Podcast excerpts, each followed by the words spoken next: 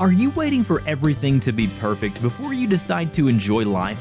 Stop waiting. Start living. Welcome to Life in 22 Minutes with Scott and Becky McIntosh, where you will hear inspiring stories from imperfect people living life with courage, humor, and a whole lot of love, despite challenging circumstances, to bring hope to your heart and a smile to your face in only 22 minutes. Now, let's welcome the host of the show, Scott and Becky McIntosh.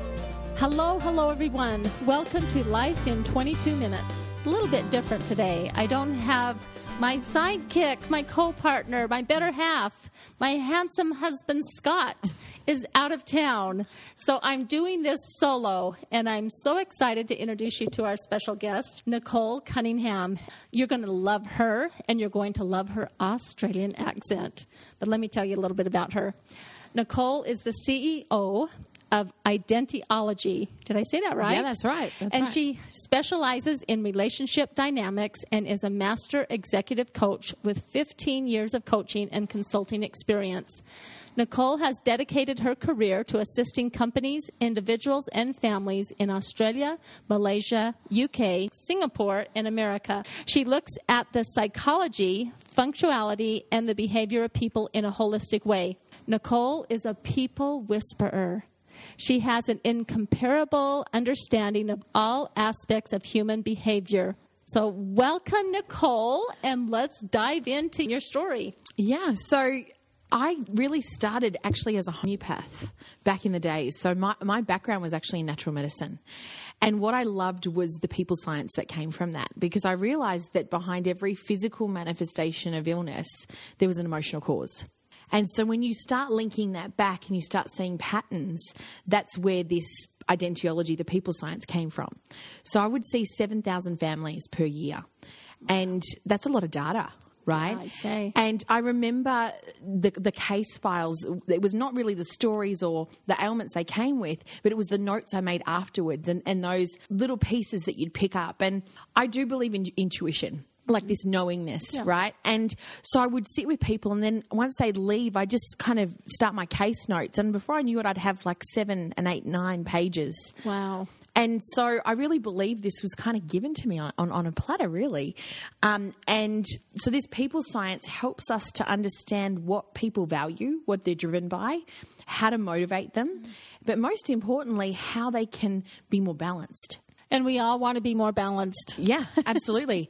and so I often talk to people and say, look, it's it's like going on safari in Africa, where there's giraffes and there's zebras and there's hippos and there's elephants, because there's actually 12 types of people in the world. And when I met my business partner in India last year, and it, that was a really amazing synchronistic thing of meeting her in an elevator in Delhi, she was super resistant to this idea that there's only 12 different types of people in the world. And she's like, you know what? I have been in psychology for 14 years myself there is no way you can simplify people down to that. We're far more complex. Mm-hmm. And I said, okay, well, let's just go for a cab ride. So we got into one of the, you know, crazy screaming cabs in India. And I said, let me tell you about you. And I absolutely pinned her down to all of her behaviors, her greatest fears, what it is that she'd like to do with her time, just crazy little quirky things.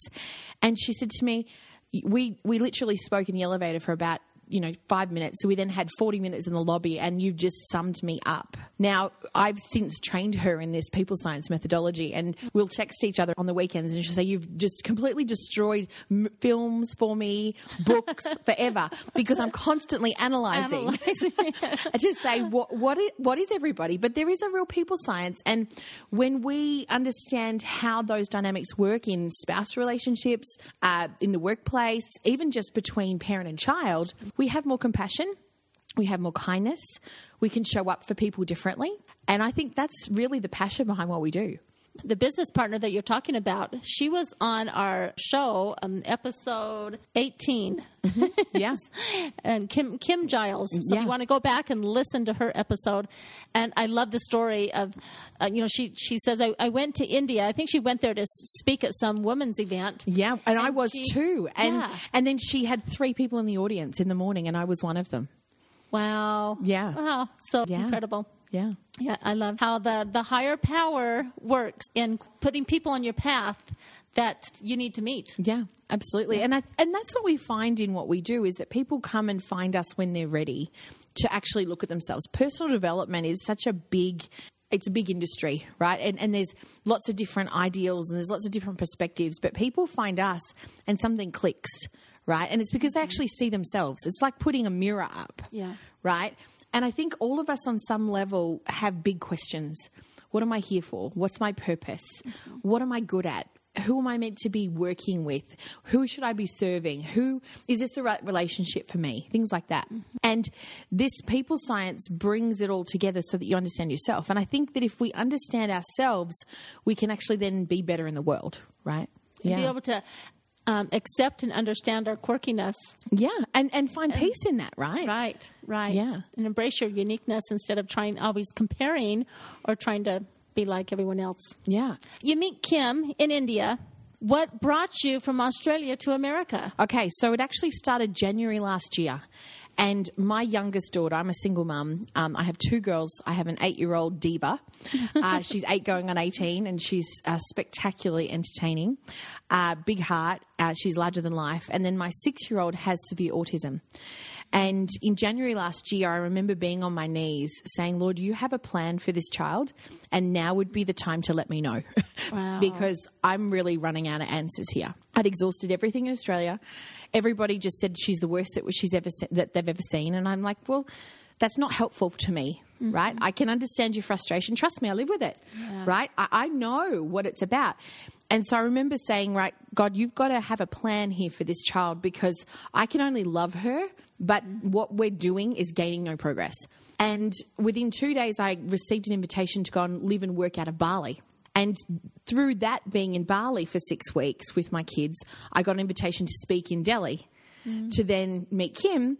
And then I waited six weeks when I got back to Australia, packed everything up, and moved to Utah. But it was synchronistic because four years ago, before that, I had been here in Utah. Up in Midway, wanting to move over here.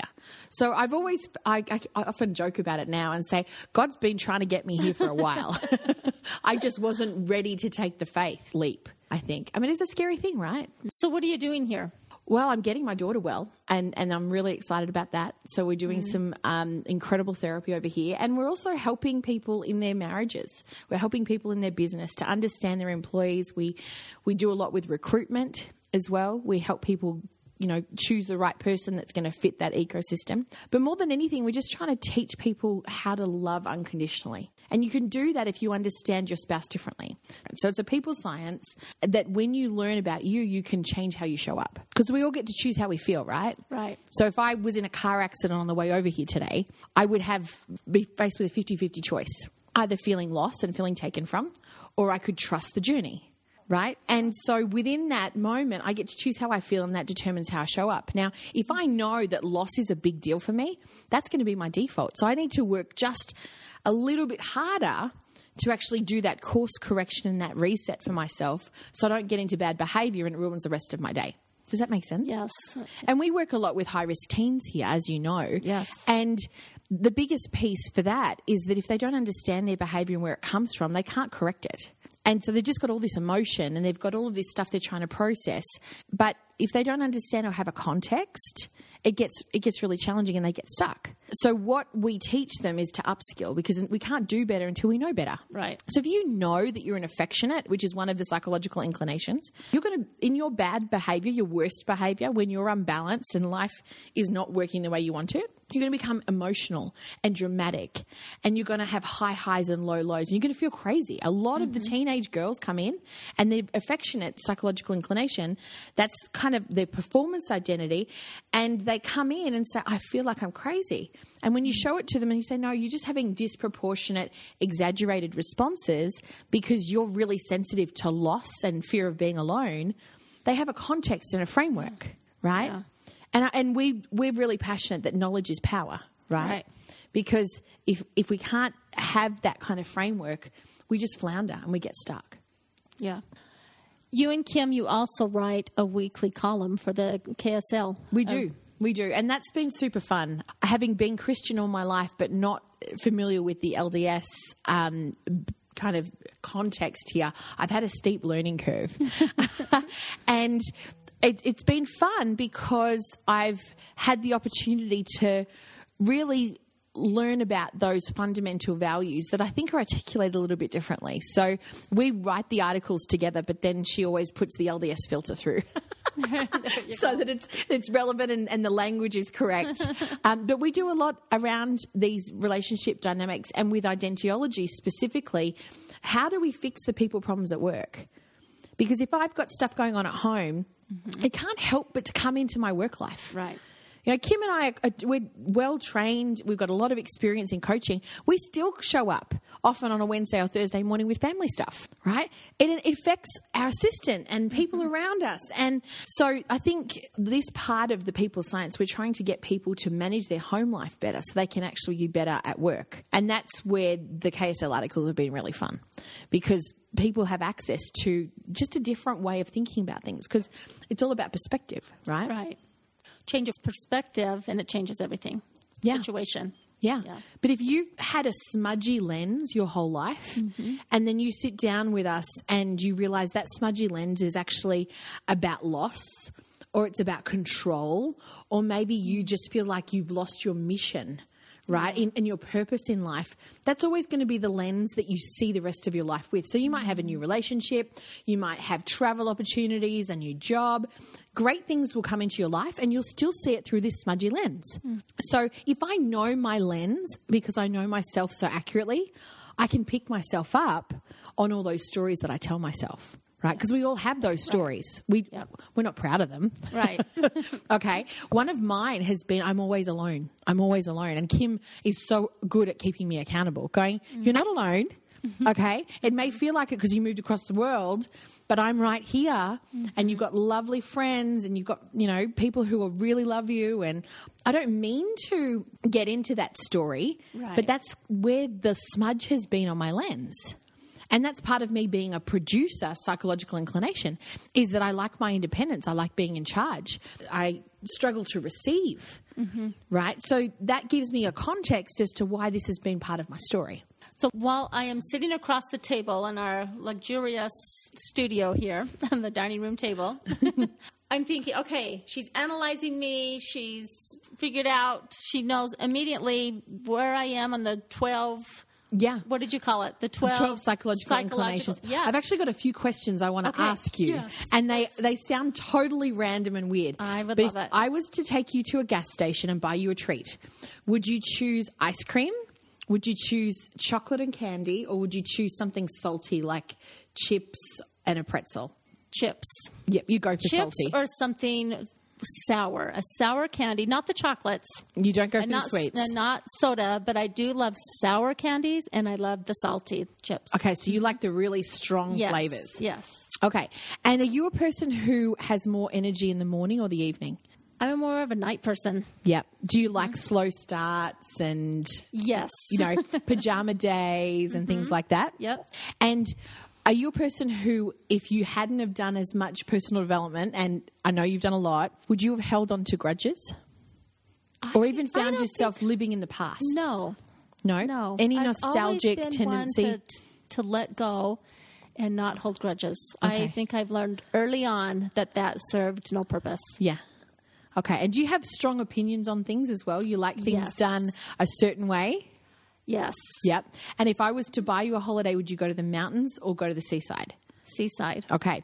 So you're a sub- I can say that because my husband's not here. Yeah. I love I love the mountains, but seaside. Yeah. Okay. So you're actually a survivor. Mm. Right? So survivors are the most emotionally resilient of all the 12. Their capacity to bounce back in life is is second to none. The reason we called it Survivor is we had to give it a name, mm-hmm. is often because they've been through a lot of trials. They've been through a lot of adversity. They've had to dig deep. And while other people had, if they had had those same experiences, they would not have jumped back up or had the strength to follow through.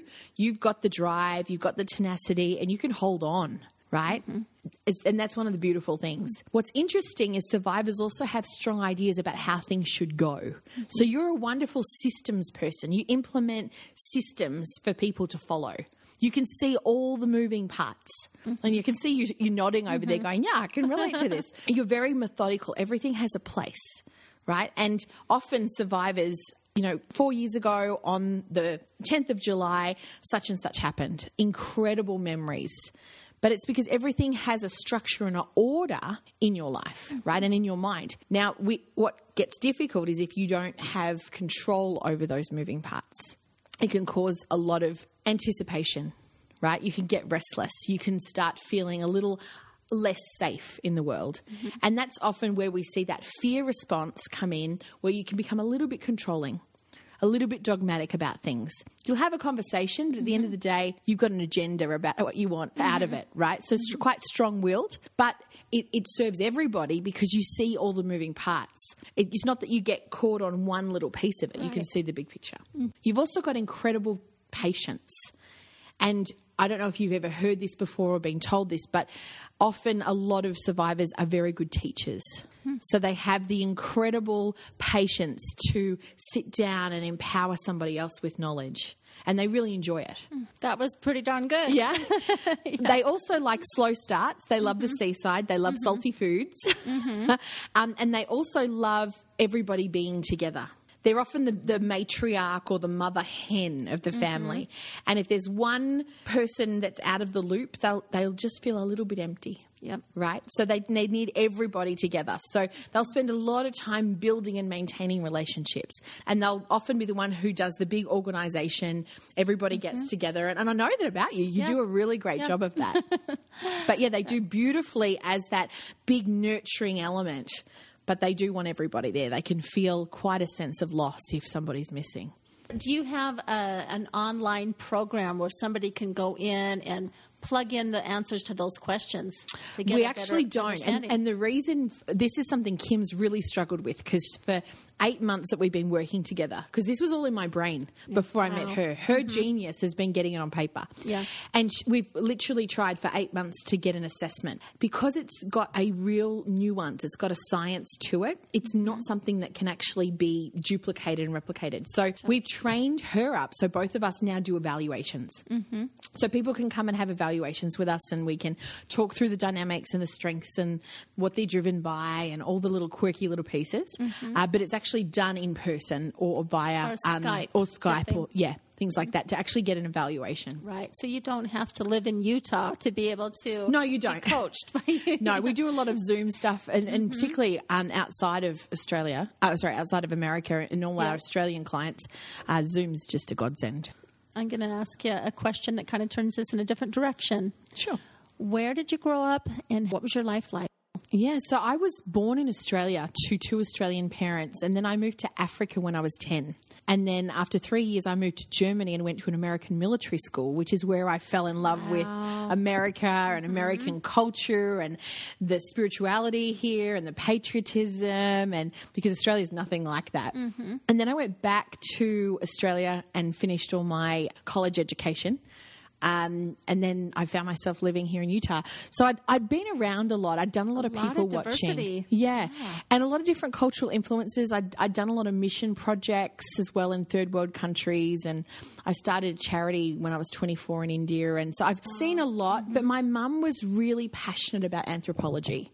And she was a people watcher. And, and I remember as a child, she was wonderful at explaining other people's behavior. And so I, I actually credit a lot of this intuitive, innate skill or, or even interest to what she was like. So she lost her mum when she was 19. And so she experienced a lot of loss. She's also a survivor. Um, and her emotional resilience and her capacity to build people around her to create that family infrastructure meant we had a lot of variety in our life. And we had a lot of people with mental illness from that family line. And that brings in another element, right, of, of, mm. of the whole piece of, of what actually creates that right? Is that something that people have control over? Is that something that people are taken over by? And these were the questions that were in my mind through high school. And I spent a lot of time looking at the friendships with an analytical eye. I wasn't very good at making friends. And that was interesting to me because I was very social and warm. But it was because I had such issues around trust because we moved all the time. You know, so you kind of piece this together. Hindsight's a wonderful thing, right? Mm-hmm. In the time, you don't really have a context. But now, all these years later, I can actually see all these different pieces. And I really believe that God has a purpose and a plan and just gives us these little drip, drip, drip, Yeah. you know, feeds us throughout our whole life. And I remember saying to Kim when I got here, this is where all this work has come to. It's come to a place where I was meant to meet you. You were going to help me get it on paper and, and we, we're going to take it to the world. And we have. We've done hundreds and hundreds of assessments since I got here. We've been able to sit with people in their complexity within a boardroom or within a marriage. And we had a woman just last week say to us, We've been to five marriage therapists, and in 10 minutes, you pinned exactly the same argument that we've been having for 22 years. and that's the people science, right? That's mm-hmm. understanding the dynamics that are at play. So it's, it's, a, it's a deep level of analysis, but it's not done with the intention that people would be boxed or labeled because that's detrimental no less detrimental than being slapped with a diagnosis such as depression or mental illness. It's not about boxing people, it's about giving people the tools to get out of their own way.